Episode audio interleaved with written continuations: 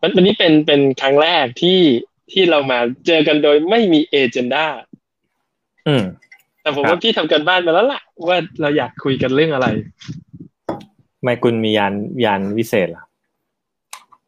เปล่าเปล่าพี่อยากคุยเรื่องอะไรครับ เมื่อ เมื่อเย็นนี้ไปวิ่งมา อืม วิ่งวิ่งแล้วมันก็ก็ผุดขึ้นมาว่าเอ๊ะเราก็อ้อมไปอ้อมมาเรื่องไฟเลเวลอยู่ หลายรอบนะครับว่าคุยเรื่องนู้นเรื่องนี้มันก็มาพูดเรื่องไฟเลเวลทุกทีแต่เราก็ยังไม่เคยพูดถึงมัน ผมไม่เคยไม่เคยได้ยินคุณพูดถึงมันแบบจริงๆจังๆเลยแล้วก็จริง ๆ เราเนี้ยก็มี label อยู่หลายหลาย label นะว่ามีไปเรียนมาทุกค่ายแล้วพักหลังเนี่ย ก็เหมือนมาหยุดอยู่ตรงไฟเลเวลผมก็เลยว่าไหนๆก็ไหนๆก็ ผมว่าจะถามคุณไปเลยว่าทำไมต้องไฟเลเวลหรือถ้ามันมันต่างจากเออเดี๋ยวนี้มันก็อาจารย์มันมีเยอะแยะเต็มไปหมดเลยจนเขาจะเลิกอาจารย์แล้วแล้วไฟเลเวลจริงๆก็เห็นมีใครรู้จัก ถามไป Google นี่ก็ไปโผล่เป็นอะไรนะ เป็นวิธีการขับเครื่องบินใช่ไหมมีแต่ไอ้กมลกับกุลวัฒน์เนี่ยพูดแต่ไฟเลเวลมันมันมาจากไหนยังไง มีอก็ยู่ฟังจริงดูเป็นธรรมฟังดูเป็นธรรมชาตินะพี่ ผมว่าเราสองคนคุยกันนะ ก็เป็นเรื่องที่ที่ชาวบ้านฟังไม่รู้เรื่องตลอดแหละไม่รู้คุยอะไรกันนะตอนตอนเขาอะไรนะ ตอนเขา RUP กันมันก็ Extreme Programming ใช่ไหมตอนเขาอืมเริ่มจะเรียน Extreme Programming มันก็ไป Scrum พอเขาจะเรียน Scrum มันไปไหนวะ ไป Spotify พอเขาจะเห่อ Spotify กัน มันก็ไป SAFe พอ เขามาสนใจ SAFe มันก็ไป Lean พอเขาจะสนใจ Lean มันก็ไปไฟเลเวลอีกแล้วที่เบื่ออ้าวผมผมผมว่ามีมีน้องคนหนึ่งเขาเคยบอกผมว่า ทุกปัญหามีทางออกงั้นเวลาเราผมเจอปัญหา ผมก็จะมองหาทางออก แต่เขาก็บอกผมว่าทุกทางออกมีปัญหา ก็คือ ก็คือทุกๆ problem มันจะมี solution แต่ใน solution เองมันก็ไม่ใช่ perfect solution มันก็มี problem อยู่ใน solution นั้นอืมฟังดูหยินหยางไหมเป็นคอนเซ็ปต์หยินหยางประมาณนั้น เพราะฉะนั้นทุกครั้งที่เราเจอ solution มันก็ยังมีปัญหาอยู่ มันยังไม่ perfect มันยังไม่เบ็ดเสร็จ เราก็พยายามจะ improve มันไปเรื่อยๆ มันก็เลยมีอะไรใหม่ๆ ออกมาอยู่ตลอดเวลา เนอะอืมเอ่อ ผมตอบคำถามพี่ยังก็คุณคุณตอบว่ามันก็จะหาอะไรใหม่ๆไปเรื่อยผมเห็นผมเห็นพี่นิ่งไปครับตอบมันไม่ได้หาอะไรใหม่ๆคือ คือมันเจอปัญหา เราก็พยายามจะหาทางออกให้กับปัญหาที่เรามี ก็วนไปเรื่อยๆยังไม่ๆปัญหาเป็นเรื่องธรรมชาติ ไม่ไม่พอใจกับคำตอบ เออ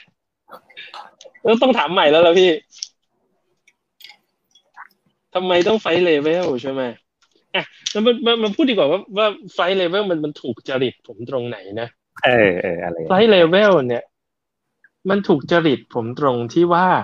มันอธิบายทางออกให้กับปัญหาที่ผมเคยเจอก่อนหน้านี้อืมที่สำคัญของปัญหาก่อนหน้าเนี้ยก็คือว่า มันมีอาจารย์มันมี situation บางอย่างสถานการณ์บางอย่างที่อาจารย์ใช้แล้วมันไม่เวิร์กผมยกยกตัวอย่างเช่น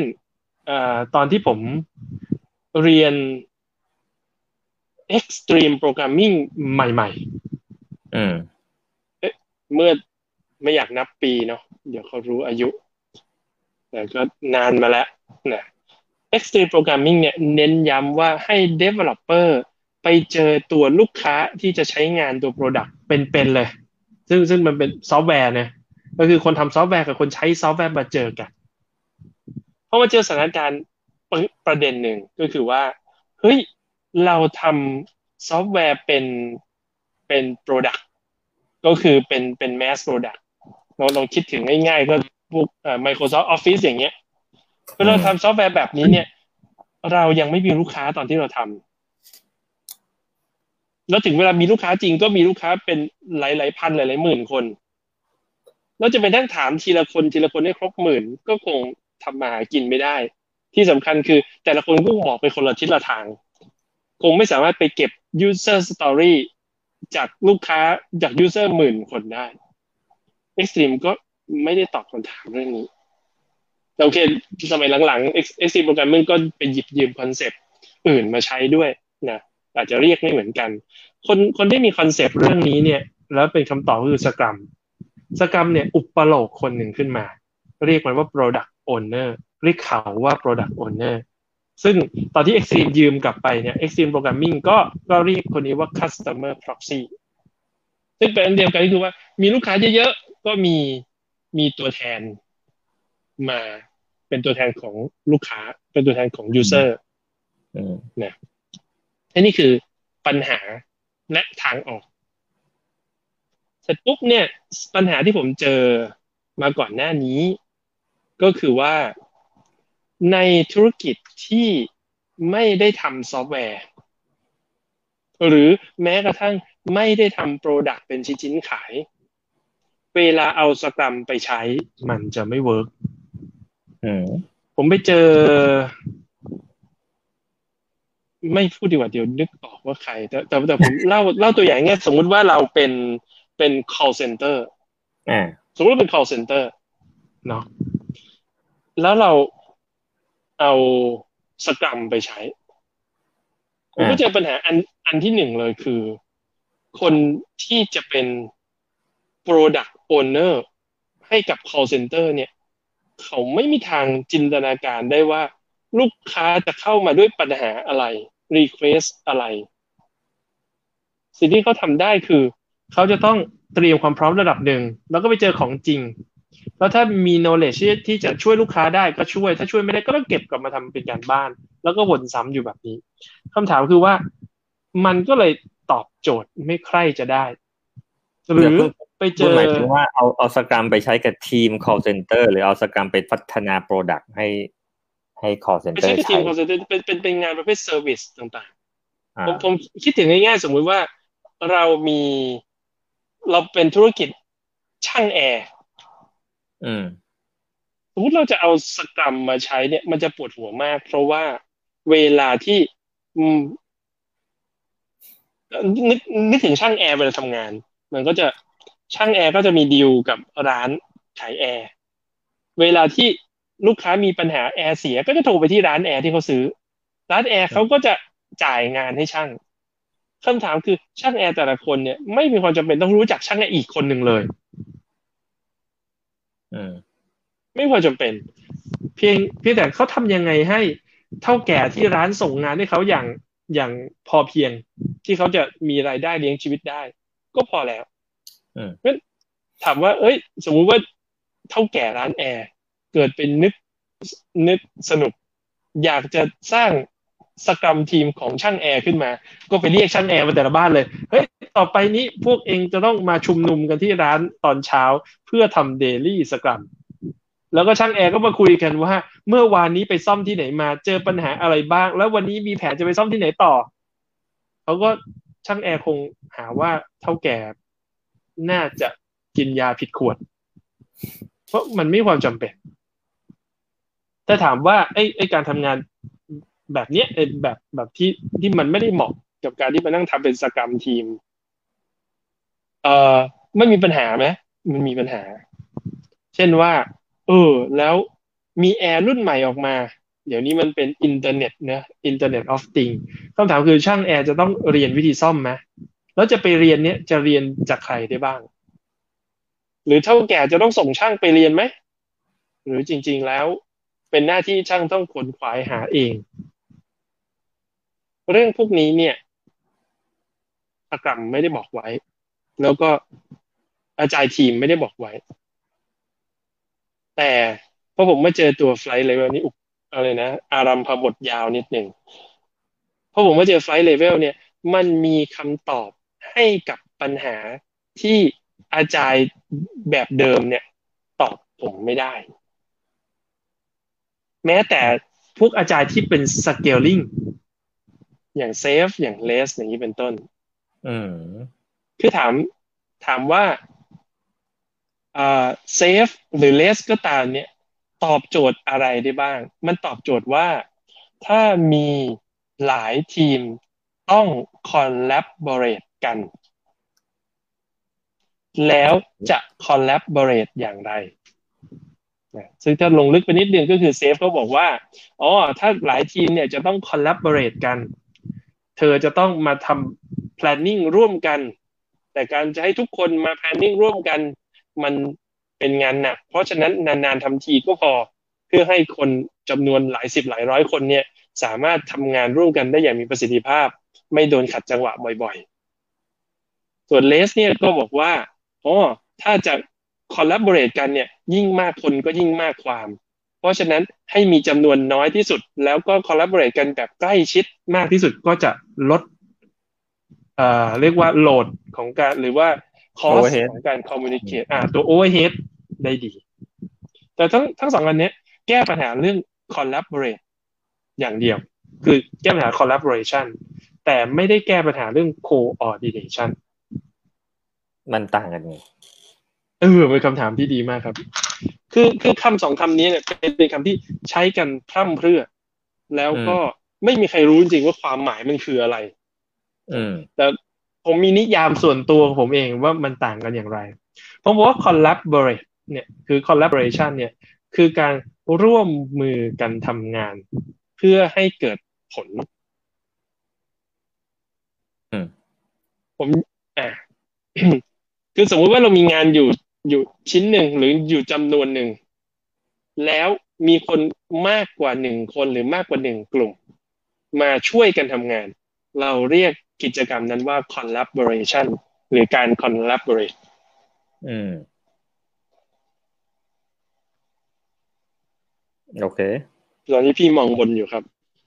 ว่ากำลังจะต่อว่าแล้ว coordination มันต่างกันสงสัยไม่สงสัย อะมีมีมีอะคนเดี๋ยวมาร่วมมือกันเรามาดูเรื่อง collaborate ก่อน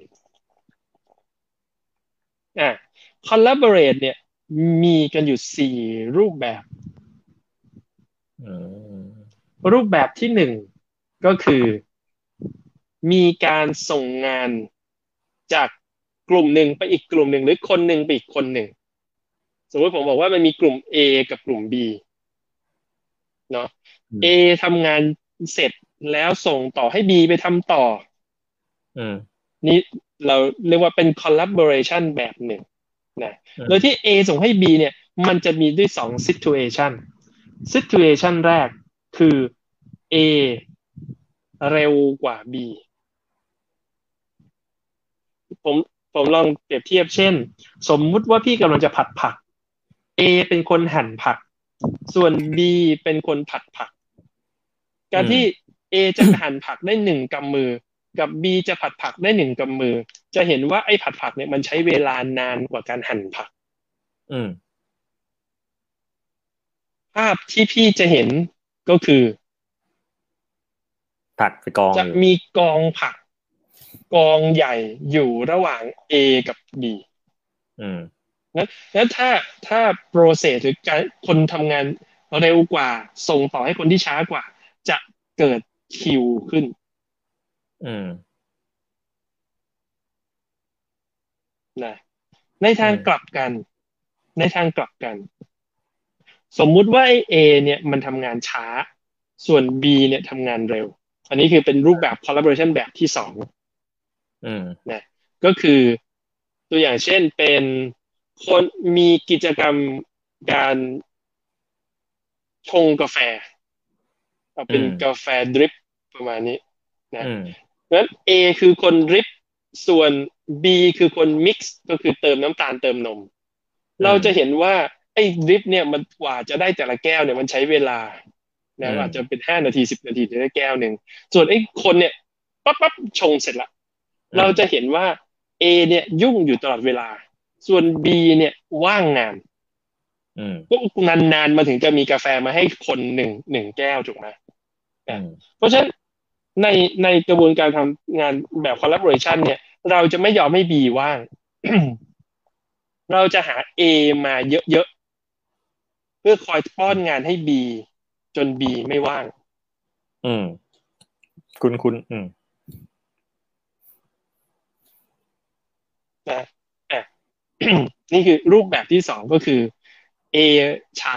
B เร็วอืม รูปแบบที่สามเราเรียกว่าการทำ assembly หรือการประกอบงาน ก็คือ A เนี่ยก็ทำงานของ A นะ B ก็ทำงานของ B แต่งานจะเสร็จได้เมื่อ A กับ B เอาของมาประกอบกัน ซึ่งมันก็มีอีกสอง situation ก็คือ A เร็ว B ช้า ของก็จะไปกองหลัง A เอออ่าใช่ และอีกกลับกันก็คือ A ช้า B เร็ว ของมันก็ไปกองหลัง B แต่มันไปกองอยู่ตรงหน้าจุดที่มันจะไปเชื่อมกันนั่นแหละ อืม ผมยกยกตัวอย่างเช่น อันนี้อาจจะเอาเป็นซอฟต์แวร์บ้าง มีการเขียนโปรแกรม front end เป็น UI นะ กับ back end เป็น API การที่ซอฟต์แวร์จะทำงานได้คือไอ้สองคนนี้มันต้องทำงานเสร็จแล้วมาชนกัน ปัญหานรกแตกมันจะเกิดขึ้นตอนที่เอาของมาชนกันนี่แหละ มาเขาเรียกอะไรนะ integrate กันอืมภาษาลีนเขาเรียกการ assemble อ่า assemble หรือ assembly อืมโอเคนั่นนั่นคือรูปแบบที่สามรูปแบบที่สี่ของ collaboration ก็คืองานเนี่ยมันเป็นเอกเทศ A ก็ทำ A ส่งให้ลูกค้ากลุ่มหนึ่ง B ก็ทำงาน B ส่งให้ลูกค้าอีกกลุ่มหนึ่งแยกกันก็คือเรียกว่า independent ก็คือไม่เกี่ยวข้องกันต่างคนต่างทำผมยกตัวอย่างเช่นอย่างเมื่อกี้ผมยกตัวอย่าง call center ขึ้นมาใช่ไหมลูกเอ่อ พนักงานรับโทรศัพท์คนแรกรับสาย A ก็เซิร์ฟลูกค้า A จบก็คือจบ B ก็รับลูกค้า B จบก็คือจบแยกกันไม่เกี่ยวข้องกัน A กับ B ไม่ต้องมาส่งงานให้กัน แล้วมัน collaborateกันยังไง แต่ผลผลิตรวมของ A และ B เนี่ยมันจะรวมกัน เช่นอะเช่นวันนี้รับสายไปยี่สิบสาย มันอาจจะเป็น A ห้าสาย B สิบห้าสายก็ได้ ผลลัพธ์มันคือรวมกัน เพราะฉะนั้นสมมุติว่า A ว่างอาจจะมีงานจาก B ส่งมาให้ อ๋อ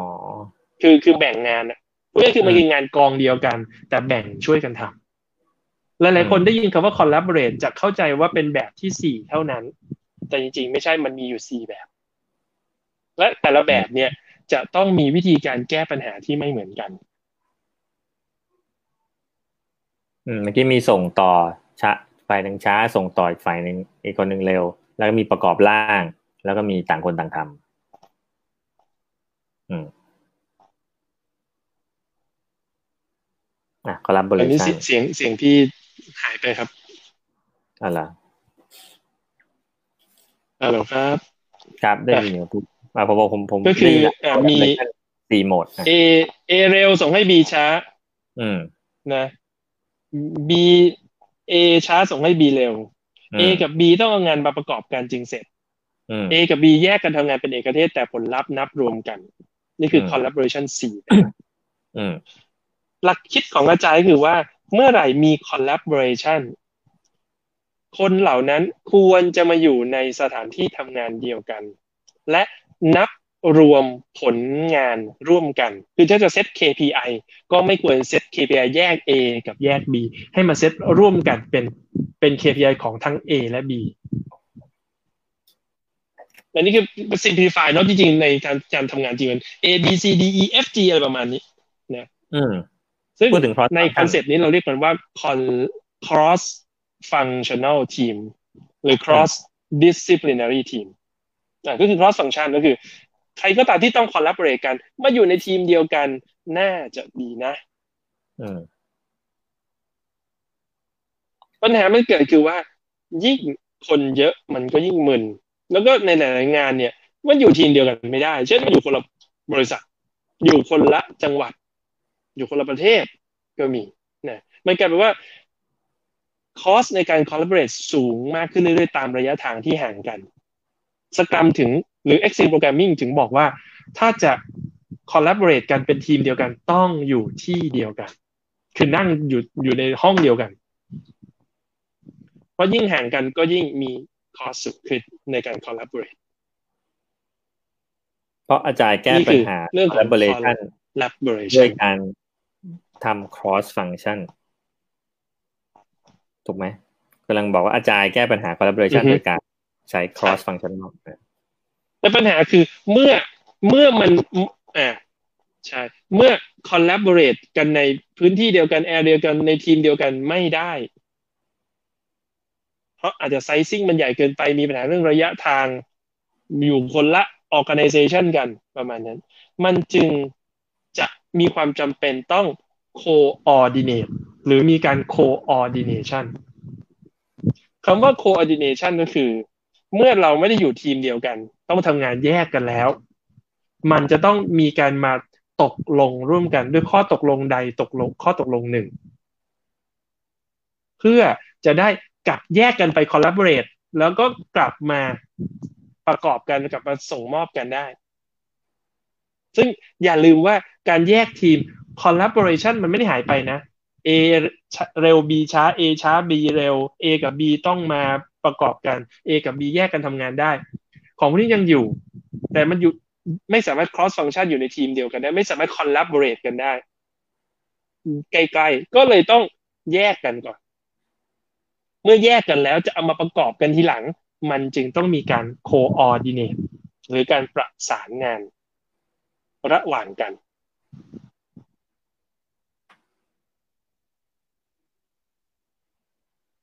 เพ ราะมันเป็น remote collaboration พยายามพยายามจะเข้าใจนิยามของคุณคือเมื่อกี้ถ้าพูดว่า cross function เนี่ยเข้าใจชัดเจน แต่นี่พอเหมือนเหมือนคุณไปบอกว่า ก็คือ collaboration cross function collaborate อยู่ที่เดียวกัน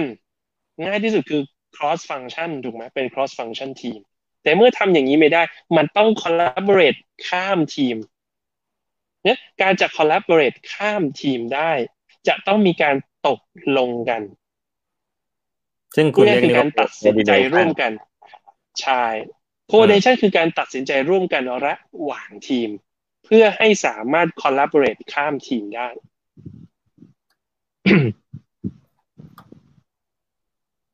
ตัดสินใจร่วมกัน เหมือนการประสานงานไหมใช่ใช่ใช่เนี่ยการประสานงานข้ามทีมเนี่ยมันผ่าน ต้องมีข้อตกลงอะไรบางอย่าง เพื่อให้มันประสานงานกันได้ราบรื่น เช่น ถ้า A เร็ว B ช้า แล้วไม่ตกลงกัน A ก็จะทำของไปกองมาเยอะ ส่วน B ก็ไม่สามารถทำงานได้อย่างมีประสิทธิภาพ ก็ต้องตกลงกันว่า เออจะ A จะส่งจำนวนเท่าไหร่ ไม่เกินเท่าไหร่ในเวลาเท่าไหร่ สมมุติว่า A ทำงาน ช้าแล้ว B ทำงานเร็ว B ก็ต้องไปทำงานอย่างอื่นก่อน แล้วกลับมารับของจาก A ในเวลาที่ตกลงกัน เพื่อให้สามารถรับงานต่อกันได้ ไม่งั้น B ก็ต้องนั่งคอยงานจาก A หรือถ้า A กับ B ต้องแยกกันทำแล้วมาประกอบกันตอนท้าย ก็ต้องนัดกันว่าจะมาลองประกอบกันเมื่อไหร่เพราะประกอบแล้วมักจะมีปัญหามันต้องใช้เวลาแก้ปัญหาระหว่างประกอบเป็นเวลานานหรือ A กับ B แยกกันทำงานโดยเป็น เป็นเอกเทศคำถามคือ แล้วงานส่วนไหน A จะเป็นคนทำงานส่วนไหนจะ B จะเป็นคนทำก็ต้องมีการตกลงกัน เพราะฉะนั้นสิ่งสำคัญคือเมื่อจะ collaborate ข้ามทีคือถ้า collaborate ในทีมก็ cross function ถ้า collaborate ข้ามทีม ก็จำเป็นต้องมีการ coordinate เพื่อตกลงกันว่าใครจะรับงานส่งงานกันอย่างไร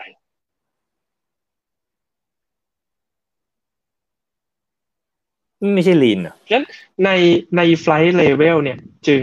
พูดถึง collaboration แบ่ง ครับผม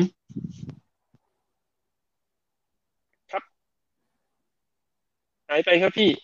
นั่นเหรอผมผมมันนึกว่ามีดีเลย์ผมนี่ถามเนี่ยว่าเรามีปัญหา น่าจะเป็นผลกระทบจาก new normal หรือ เป็นไฟเบอร์ อ่านี่ไม่ได้ใช้มือถืออะมีปัญหาครับ ผมผมผมไม่ได้ยินที่พี่พูดเลยครับเหรอครับ เดี๋ยวนะ ครับหนึ่งสองสามสี่ห้าไดีไหมครับ ผมนับเลขอยู่หนึ่งสองสามได้สี่ยินห้าครบหกถึงเจ็ดแปดอ่าเก้าสิบได้อ่าได้ยินหนึ่งถึงสิบครับโออะเคต่อได้ครับอะไม่เพเมื่อกี้ราะฉะนั้นผมการทำงานร่วมกัน ครับผม อืมผมฟังดูแล้วมันครับมันไม่ใช่ลีนอืมลีนอะ มีแนวคิดของ Lean อยู่ในไฟเลเวลอืมแต่ถามถามว่า แล้วมันไม่ใช่ Lean ก็ก็ต้องต้องมานิยาม Lean คืออะไรซึ่งมันกว้างมาก เราเราบอกว่าเราพูดถึงไฟเลเวลโอเค มันมีแนวคิดของ Lean Lean thinking อยู่ใน flight level ไหมใช่ โอเค เพราะฉะนั้นเราก็ต้องพูดถึง collaboration ใน flight level เนี่ย ผนวก solution ของ cross functional team และ in uh, coordination ระหว่างทีมอยู่ใน concept พร้อมกันเลย โดยที่แยกเป็นเลเวลว่าเลเวลที่หนึ่งเรากำลังคุยเรื่อง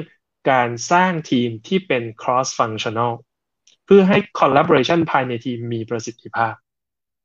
เลเวลที่สองเรากำลังพูดเรื่อง coordination ระหว่างทีม เพื่อให้เกิดข้อตกลงการซิงค์การทำงานระหว่างทีมเป็นจังหวะ นี่คือจุดที่ผมชอบของมันของของ flight levels เพราะว่ามันเป็นคำตอบสำหรับปัญหาที่ผมเจอมาก่อน หน้านั้นแต่ถามว่าไอ้เรื่องการสร้าง cross functional team การ coordinate กันระหว่างทีม พวก scaling ต่างๆ ไม่มีคำตอบเลยคำตอบคือมีในเซฟเนี่ยพูดเรื่อง coordination ในการตัดสินใจ โดยสร้างเป็นลูปใหญ่ขึ้นมาหุ้มลูปเล็กอีกทีหนึ่ง โดยลูปเล็กของ cross functional team เป็น sprint และลูปใหญ่เป็นโปรแกรม increment ซึ่งอาจจะประกอบด้วย 5-6 sprint จุดข้อด้อยของมันคือ coordination ในเซฟเนี่ยมีลูปที่ใหญ่มาก เพราะฉะนั้น flexibility หรือ agility ก็จะลดถูกทอนลง อืมเป็นใหญ่มันนานไป where อ่าเพราะ value ของ safe คือ synchronization แล้วก็ alignment คือเขากลัวว่าถ้าเปลี่ยนแล้วเนี่ยมันจะมีคอสของมันเปลี่ยนสูงก็เลยอนุญาตให้เปลี่ยนนานๆทีอืมส่วนเลสเนี่ยบอกว่าถ้าเปลี่ยนอย่างนั้นมันก็ไม่เกิด agility สิ ก็ควรจะเป็นสปรินต์ใหญ่หุ้มสปรินต์เล็ก ก็คือมีสปรินต์ยาวเท่ากันนี่แหละ แต่ก็คือเป็นสกรัมแล้วก็สกรั มออฟสกรัมเพื่อตกลงกันข้ามทีมเป็นจังหวะของสปรินต์สิ่งซึ่งเลสตอบโจทย์ตรงนี้ได้ดีในเชิงของ agility แต่ก็เป็นข้อด้อยของมันเพราะว่าเมื่อมี agility สูงมี flexibility สูงคอสในการเชนก็สูงด้วย เพราะมีโอกาสเปลี่ยนแปลงอยู่ตลอดเวลางั้นถ้าอยู่เราอยู่ในซิทูเอชันที่การเปลี่ยนแปลงไม่มากนะคือมี stability สูง less จะมีค่าใช้จ่ายสูงกว่า safe เพราะ overhead มันเยอะกว่าเซฟเนี่ย คุยกันครั้งหนึ่งยาวสองเดือน ไม่จะไม่เกิดคอสของการ coordination แต่ less จะต้องมีค่าใช้จ่ายในการ coordinate ทุกสปรินต์ซึ่งซึ่งข้อดีมันคือ agility ข้อเสียมันคือ cost ใน flight level เนี่ย ไม่มีการกำหนดจังหวะ ที่ชัดเจน หมายความว่าเราสามารถปรับได้นั้นสมมุติว่าผมจะเลือก coordination แบบ SAFe และสร้างเป็น scrum team แบบ SAFe ผมสามารถเอามันมาอยู่ในไฟล์เลเวลได้ ก็คือผมสร้าง flight level แบบ SAFe ก็ได้ หรือผมบอกว่าเฮ้ยผมต้องการ agility สูง ผมจะสร้างไฟล์เลเวลแบบ less ก็ได้เหมือนกัน อืม แล้วที่สนุกกว่านั้นคือ ผมอาจจะใช้ safe less less ไม่ไม่เอา less safe มันฟังดูไม่ดีต้อง safe less นะก็คือผมจะบอกว่าผมจะมี dependency coordination ทุกสองเดือน และมี scrum of scrum เอ่อเอ่อเป็น scrum of scrum เป็น sprint planning ทุกสองวีคก็ได้ อืม ไม่ได้ไฟเลเวลไม่มีข้อห้ามนี่เป็นข้อดีของมันว่ามันไม่มีข้อห้าม สามารถปรับยังไงก็ได้ หรือผมบอกว่าเอ้ยงานของผมนี่เป็นลักษณะเชิง service เพราะฉะนั้นเนี่ยเอ่อแล้วและแล้วก็เป็นแบบ A service A B service B แยกกันด้วย เช่นช่างช่างล้างแอร์เพราะฉะนั้นเนี่ยผมไม่จำเป็นต้องมานั่งทำ planning ร่วมกัน ผมมีมี coordination ตรงกลางบอกว่ามีตอนเช้ามีงานมากอง แบ่งงานกันว่าช่างคนไหนจะไปสายไหน คนนี้ไปวิ่งทางเหนือคนนี้ไปวิ่งทางใต้จบนะแต่ ทุกๆ เดือนควรจะกลับมาซิงกันว่าเออมีเครื่องรุ่นใหม่อะไรบ้าง มีเทคโนโลยีใหม่อะไรบ้างมีเครื่องมือใหม่อะไรบ้าง ที่เราจะต้องปรับเอามาใช้ในการทำงานของเรา ก็จะเป็นอย่างนี้ก็ได้นะนี่คือข้อดีของ Flight Level แต่ Flight Level เนี่ยมีสิ่งที่ที่อาจายธรรมดาแล้วก็เรียกว่าใน Scaling อาจายทุกตัวไม่มีเหมือน ก็คือ Flight Level ไม่ได้มีแค่สองเลเวลที่บอกว่าเป็นเรื่องของ cross functional team และเป็นเรื่องของ coordination ระหว่างทีม แต่ flight level มีคอนเซปต์ของ strategic planning แล้วก็ portfolio คือผมเนี่ยเพิ่งเพิ่งอ่านแชร์ หลาย ๆ แชร์นะ แต่มีเพิ่งเนี่ยเพิ่งเพิ่งอ่านมาวันนี้เพราะว่าเอ่อ SpaceX เพิ่งส่งนักบินอวกาศขึ้นไปบนสถานีอวกาศสำเร็จนะ เป็นครั้งแรกในรอบเก้าปีที่ส่งจากอเมริกาเอง คืออเมริกาเคยเป็นผู้นำแล้วแล้วกลับเป็นผู้ตาม แล้วตอนนี้เออกลับมาหยุดยืนอยู่จุดที่เกือบจะเท่าเดิมได้อีกครั้งหนึ่ง ก็ไม่รู้จะเฮทำไมเนาะเออแต่คนที่เป็นเจ้าของ SpaceX คืออีลอนมัสอีลอนมัสบอกว่ามนุษย์เราเนี่ยจะทำงานได้มีประสิทธิภาพ เมื่อรู้ว่าตัวเองมีเป้าหมายคืออะไรอืม และรู้ว่าทำไมถึงต้องไปให้ถึงเป้าหมายนั้นพูดง่ายคือ คนเราถ้ามี purpose จะมีกำลังใจและกำลังกายในการทำงานดี และมีประสิทธิภาพในการทำงานสูง แต่ในในสเกลลิ่งอาจายทั่วๆไปหรืออาจายธรรมดาธรรมดาที่เราคุยกันเนี่ย มักไม่เคยพูดถึงเรื่องกระบวนการในการสื่อสารหรือการสร้าง purpose หรือเป้าหมายในการทำงาน และการสื่อสารเหตุผลว่าทำไมต้องต้องกำหนดเป้าหมายแบบนี้ หรือการเปิดโอกาสให้มีคนมีส่วนร่วมในการกำหนดเป้าหมาย ซึ่งใน flight level เนี่ยกำหนดบอกว่านอกจากเรื่องของ collaboration ในในในทีมแล้วเนี่ยหรือ coordination ระหว่างทีมแล้วเนี่ยยังมีการกำหนดสิ่งที่เรียกว่า strategic portfolio ขึ้นมา เป็นอีกหนึ่งเล เวลเพื่อสร้างกระบวนการในการกำหนดเป้าหมายร่วมกันในองค์กร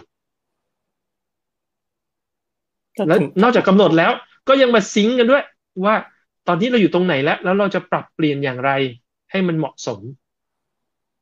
ไม่ใช่พี่จะพูดว่าทำไมสเกลลิ่งเจ้าอื่น ๆ มันไม่มีเรื่องพวกนี้ล่ะเขาเขาเขาแค่ยังไปไม่ถึงนะครับ คือก็ก็ก็ตอบแทนเขาไม่ได้เนาะผมเป็นแค่นักเรียนเนาะไม่ไม่ได้เป็นคนสร้างมันขึ้นมา ก็เลยบอกไม่ได้ว่าทำไมไม่มีคือมันเหมือนเขาไปแตะแตะอยู่บ้าง แต่มักจะพูดว่าอ๋อมันเป็นเรื่องของคนข้างบน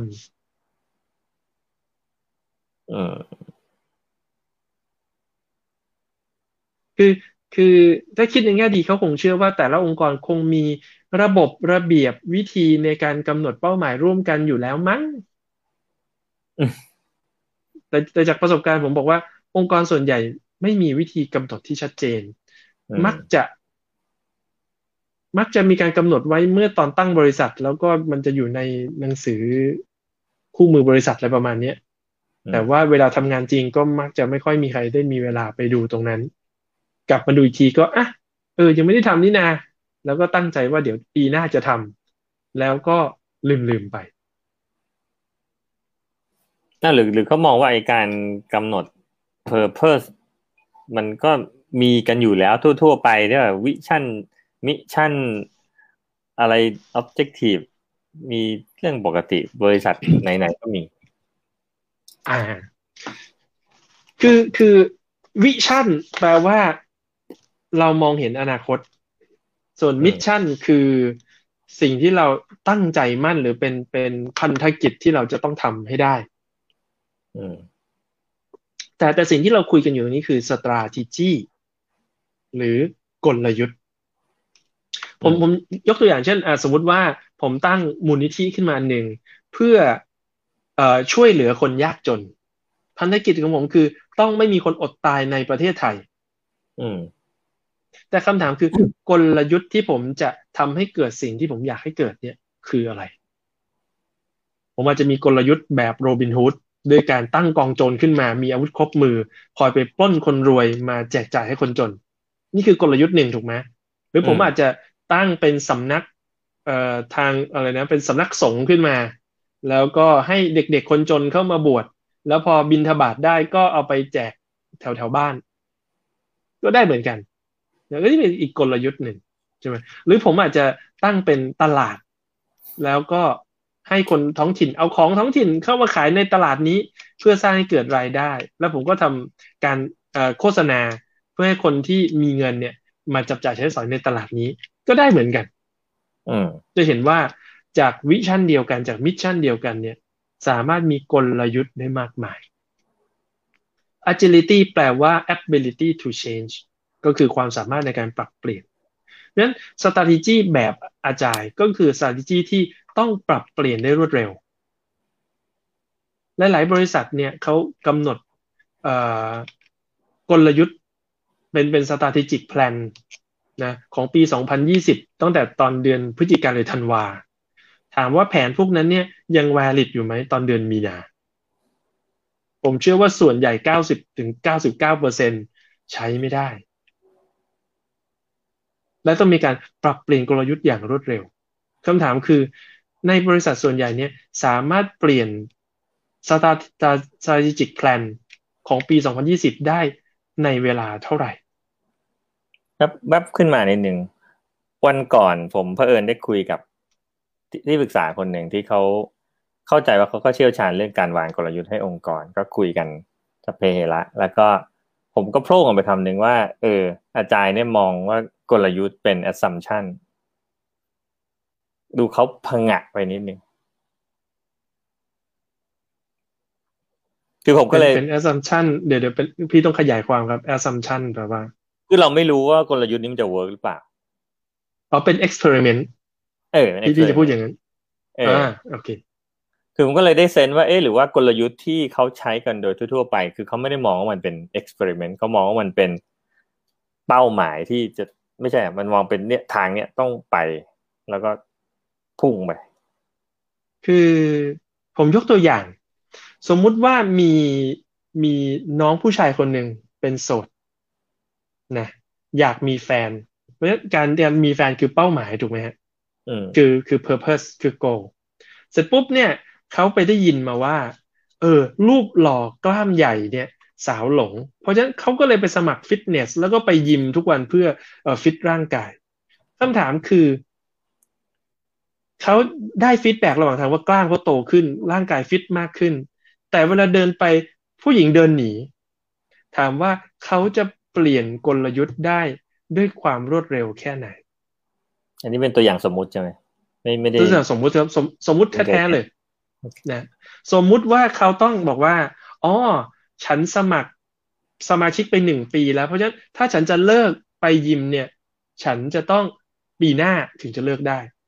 จะเห็นว่า agility ในกรณีนี้ไม่สูง แต่ถ้าเกิดเขาบอกว่าอ๋อฉันจ่ายเป็นรายครั้ง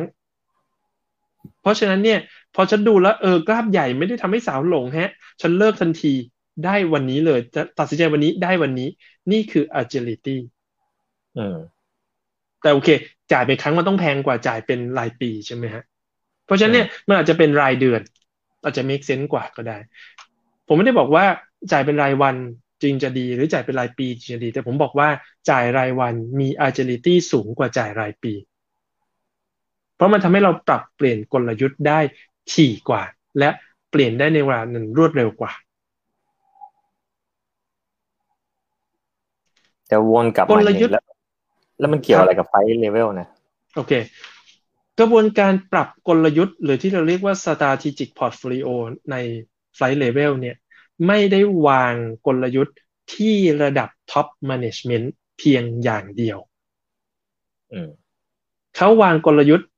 ในภาพรวมที่ระดับท็อปแมネจเมนต์วางกลยุทธ์ในเรื่องที่เป็นเชิง Product เชิง Business ในระดับ Coordination และวางกลยุทธ์ในเชิงปฏิบัติการที่ระดับทีมอบที่ทำ Operation หมายความว่าไม่ใช่เพียงว่าต้องคอย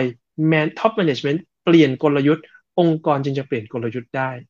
มีการปรับเล็กและปรับใหญ่อยู่ในกระบวนการทั้งหมด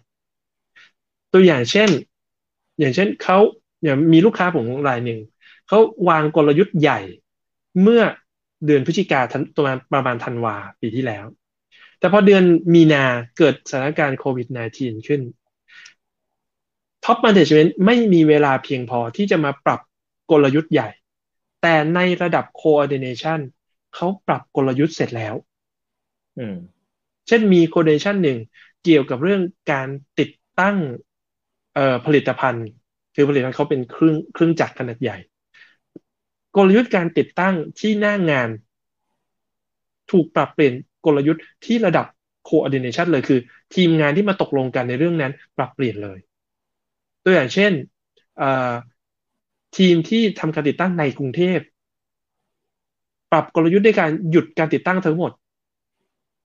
เพราะว่าสถานการณ์ในในกรุงเทพล่อแหลมมากถูกไหมฮะว่าคนติดเชื้อเยอะจากสนามมวยบ้างจากจากต่างประเทศบ้าง ในในขณะที่ทีมติดตั้งที่ภาคตะวันออกเฉียงเหนือ ไม่มีเคสเลย เขาเดินหน้าติดตั้งเต็มตัว ลูกค้าก็ไม่มีใครตื่นกลัวเลย ก็ติดตั้งได้งั้นอาจจะมีการต้องเดินหนังสือเรื่อง ขออนุญาตติดตั้งอะไรเงี้ยการขนอุปกรณ์ข้ามจังหวัดอะไรประมาณนี้นี่คือกลยุทธ์ที่ถูกปรับเปลี่ยน แต่ไม่ใช่ที่แบบ top management เพราะ top management เอ่อ quarantine อยู่ที่บ้าน แต่ที่ระดับ operationและ coordination ปรับเปลี่ยนที่หน้างงานได้เองนั่นผมผมผมฟังดูแล้ว strategy แบบ flight level หรือแบบ Agile เนี่ย นอกจากจะเปลี่ยนได้เร็วๆแล้ว ยัง decentralize ยังเหมือน empower ให้ให้คนที่ไม่ใช่ top management ปรับ strategy ได้เองด้วย ใช่ แต่มันมันมันมีกรอบอยู่ ว่า เพราะว่า purpose หรือหรือตัว goal เนี่ย หรือ mission เนี่ย มันเซตร่วมกันตั้งแต่ต้น มันจึงไม่ใช่ว่ามีคนหนึ่งเซตแล้วทุกคนต้องทำตาม แต่มีการเซตเป็นไกด์ไลน์ และทุกคนเข้าใจถึงเป้าหมายอันนั้น จึงสามารถปรับเปลี่ยนกลยุทธ์ระหว่างทางได้ อืมเอวังมันเลยถูกจริตคุณ อือฮึเพราะฉะนั้นสิ่งสิ่งที่มันเป็น solution เป็นทางออกที่ที่ก่อนหน้านี้ผมไม่มีก่อนที่ผมจะมีเครื่องมือที่ชื่อว่า Flight Levels ก็คือว่า ก่อนหน้านี้สถานการณ์บางเรื่องมันไม่มีคำตอบให้ แต่ไฟเลเวลให้คำตอบกับปัญหาที่ผมเคยมี อืม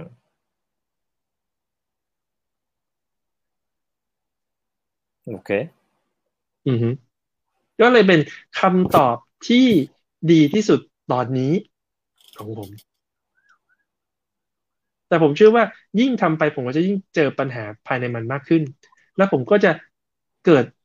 โซลูชันใหม่ขึ้นมาเพื่อแก้ปัญหาที่เกิดขึ้นมา ประเด็นก็คือว่า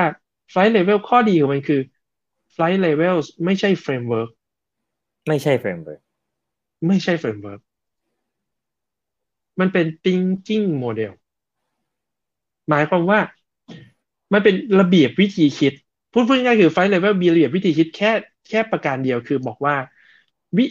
กระบวนการมุมมองต่อองค์กรในเชิงการสร้าง agility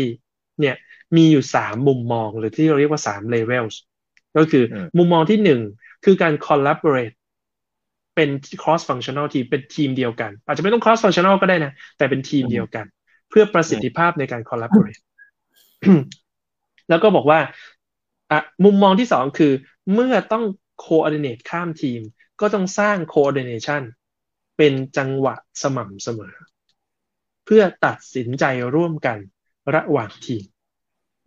และมุมมองที่สามก็คือ มุมมองในเชิงกลยุทธ์ ว่าภาพรวมของทั้งองค์กรคืออะไร ภาพแยกย่อยของแต่ละ coordination ของแต่ละ operation team คืออะไร และจะ align goal หรือ purpose เหล่านั้น ได้อย่างไร เพื่อสามารถปรับกลยุทธ์ให้มันไปในทิศทางเดียวกันทั้งองค์กรเพราะฉะนั้นมันเลยเป็นเป็น meta model ที่เมื่อเจอปัญหาเราไม่จำเป็นต้องไปหาโมเดลใหม่ละเราไม่ต้องไปหา framework ใหม่ แต่เราสามารถสร้าง framework ที่มันแก้ปัญหาเข้ามาในตัวโมเดลได้เลย มันก็เลย เหมือนประมาณ Windows 10 ประมาณเนี้ยยังก็ไงคือนะเราไม่ต้องมี Windows เวอร์ชันใหม่ละ เราจะปรับเปลี่ยนทุกอย่างในเวอร์ชันเดิมนี่แหละ ประมาณนั้น เปลี่ยนเป็น Linux ก็ได้ ครับเออเสียง เออเราไม่ขอวิจารณ์เรื่อง OS ครับ เป็นตัวอย่างวิธีคิดเฉยๆครับ delay เยอะเหมือนกันนะเนี่ย เดี๋ยวมันจะยาว โอเคทำทำเวลาได้ดีครับ มี ขออนุญาตดู comment นิดนึงมีคำถามมาครับ เราต้องทำเวลาอะไรด้วยหรือเราไม่อยากพูดเกินชั่วโมง มีเราไม่ได้ announce มีมีคนแอบมาเห็นเราไลฟ์ด้วยเหรอ มีอ่าหมอฟันคนหนึ่งถามมา หมอสุธีถามว่าคอนเซปต์ ทั้งหมดทั้งปวง มันคือรูปแบบการสื่อสารเพื่อให้งานมันราบรื่น และเป็นไปในทางที่ต้องการถูกไหมครับ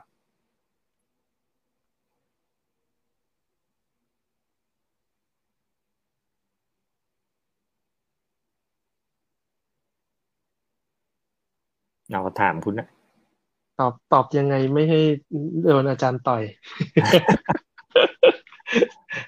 ผม ผมผมว่าคำว่าสื่อสารหรือ communication เนี่ยมันมันถูกใช้มากเกินไปคือจริง ๆ แล้วการสื่อสารไม่ได้ช่วยให้อะไรดีขึ้น อืม แต่การตัดสินใจต่างหากที่ทำให้เกิดผลลัพธ์ที่แท้จริง อืม คือ ผมมักมักจะได้ยินเออนี่เป็นปัญหาการสื่อสารที่เป็นปัญหาการสื่อสารจริง ๆ ไม่ใช่ ปัญหาที่แท้จริงคือเรื่องการตัดสินใจ ปัญหาที่เราเรียกว่าปัญหาการสื่อสาร มันคือการที่คนตัดสินไม่ได้ตัดสินใจร่วมกัน แล้วไป take action ตามการตัดสินใจนั้น แต่มันคือต่างคนต่างตัดสินใจ แล้วคิดว่าสื่อสารคือตัดสินใจร่วมกันไปแล้วแต่จริง ๆ คือ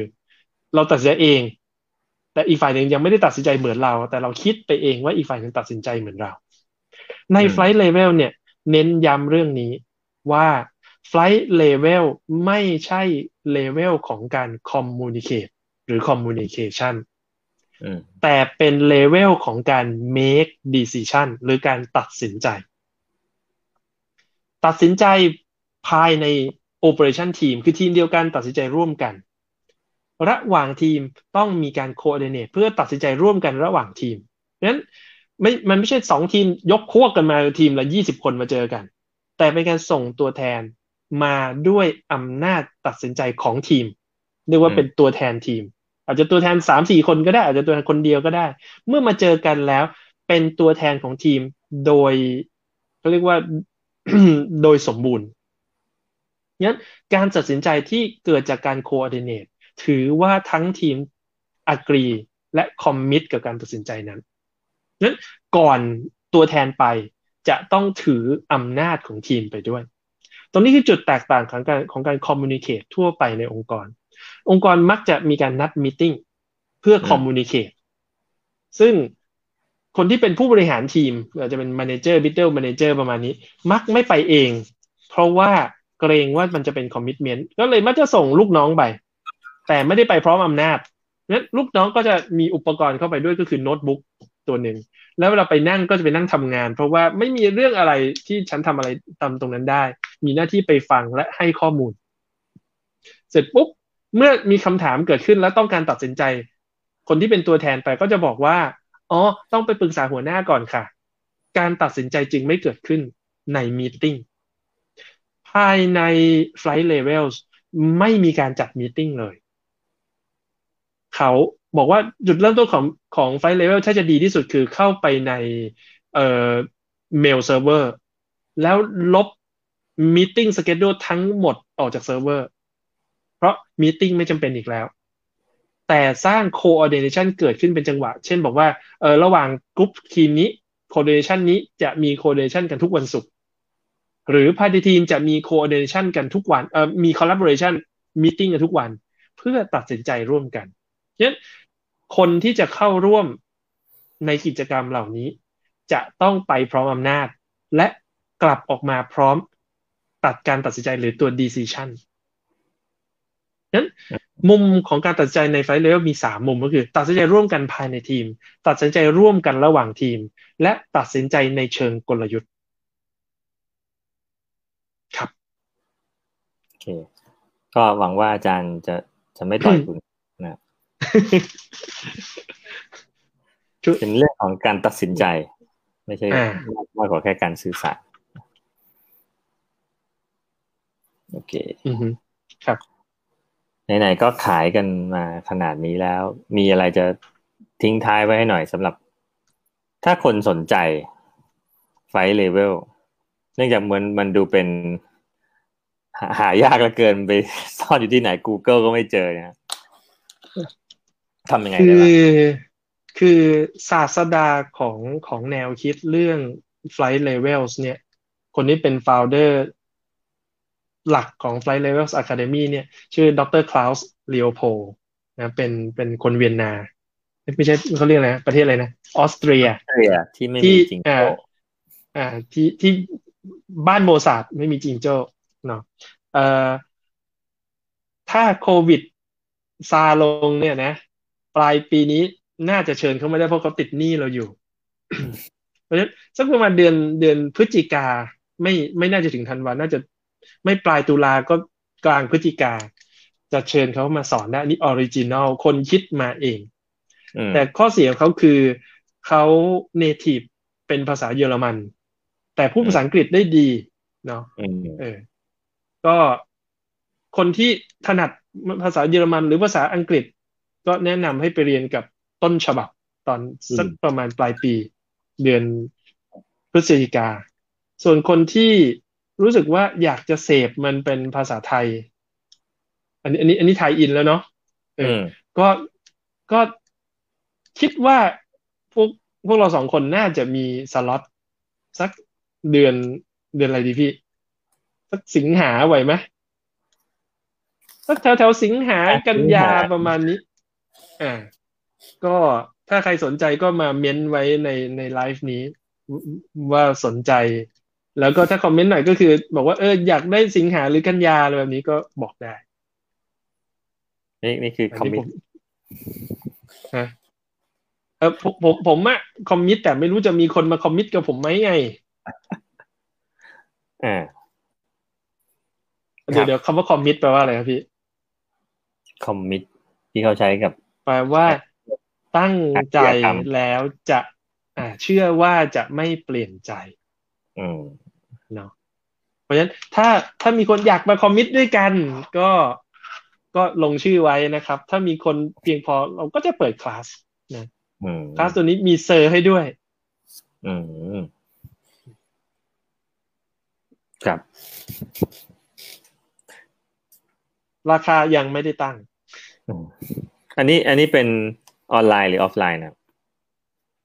ผมไม่เชื่อการสอนออนไลน์นะ อืม ว่าว่าเรียนเราจะรู้เรื่อง ถ้าสอนแบบคลาสรูมมีมีมีมีมีห้อย เพราะฉะนั้นผมผมเชื่อว่าเรียนออนไลน์ แบบมีประสิทธิภาพยังไม่ถูกคิดค้นขึ้น ตอนนี้เทคนิคในการถ่ายทอดความรู้ของเราเนี่ย ถูกคิดไว้เมื่อมาสักสามร้อยปีที่แล้ว คือเป็นคลาสรูมการย้ายคลาส s ูมมาอยู่บนแอปพลิเคชัน ไม่ได้ช่วยให้ให้มันดีขึ้น จริง ๆทำให้มันแย่ลง แต่ผมเชื่อว่าการที่มันอยู่บนแอปพลิเคชันอยู่บนออนไลน์ มันมีเทคนิคใหม่ ลองลองคิดได้ง่ายเหมือนเหมือนกับการเอ่อเมื่อสามร้อยปีก่อนเนี่ยเราเราขับรถม้าเนาะงั้นเทคนิคที่ใช้ขับรถม้าได้ดีเนี่ย แต่ตอนนี้เนี่ยมันเป็นรถ EV ละรถไฟฟ้า ผมไม่คิดว่าเทคนิคการขับรถม้า มันจะเวิร์กกับรถไฟฟ้านั้นเราต้องมีเทคนิคการขับรูปแบบใหม่ แต่ตอนนี้เทคนิคนั้นยังไม่ถูกคิดค้นขึ้นเราเรายังเอาเทคนิคขับรถม้ามาพยายาม ใช้มันขับรถรุ่นใหม่อยู่ sport car อยู่ ซึ่งมันก็ยังมันพารถไปได้อะนะ แต่ผมว่ามันยังไม่ได้เป็นเอ่อเรียกว่าเป็น outcome ที่ดีที่สุดของระบบ เพราะฉะนั้นผมไม่ใช่ big fan ของสอนสดออนไลน์ ถ้าสอนสดผมว่าเจอตัวกันเป็นๆดีกว่าkey สำคัญที่ผม ผมผมว่าจะไม่คุยกันรอบหน้าก็ได้เรื่องนี้นะแต่ key สำคัญที่ผมเห็นก็คือว่า การเรียนรู้ใน classroom มันไม่ใช่เรื่องของการ interact กับคนสอนเพียงอย่างเดียว มันมี interaction ระหว่างกันของคนเรียนด้วย ที่ตรงนี้เนี่ย ระบบออนไลน์ยังไม่สามารถ ทำให้มัน work ได้อืมอะเดี๋ยวเราตัดไปก่อนอะติดไว้ก่อน ถ้ามีใครสนใจก็เม้นไว้ ถ้าอยากให้คุยเรื่องนี้เนาะโอเคครับ ก็ได้เวลา สมควรแก่เวลา ครับเนอะอืมครับนี่เราก็พอใจคำตอบครับ ขอบคุณมากครับ ขอบคุณครับ สวัสดีครัสวับสดีครับ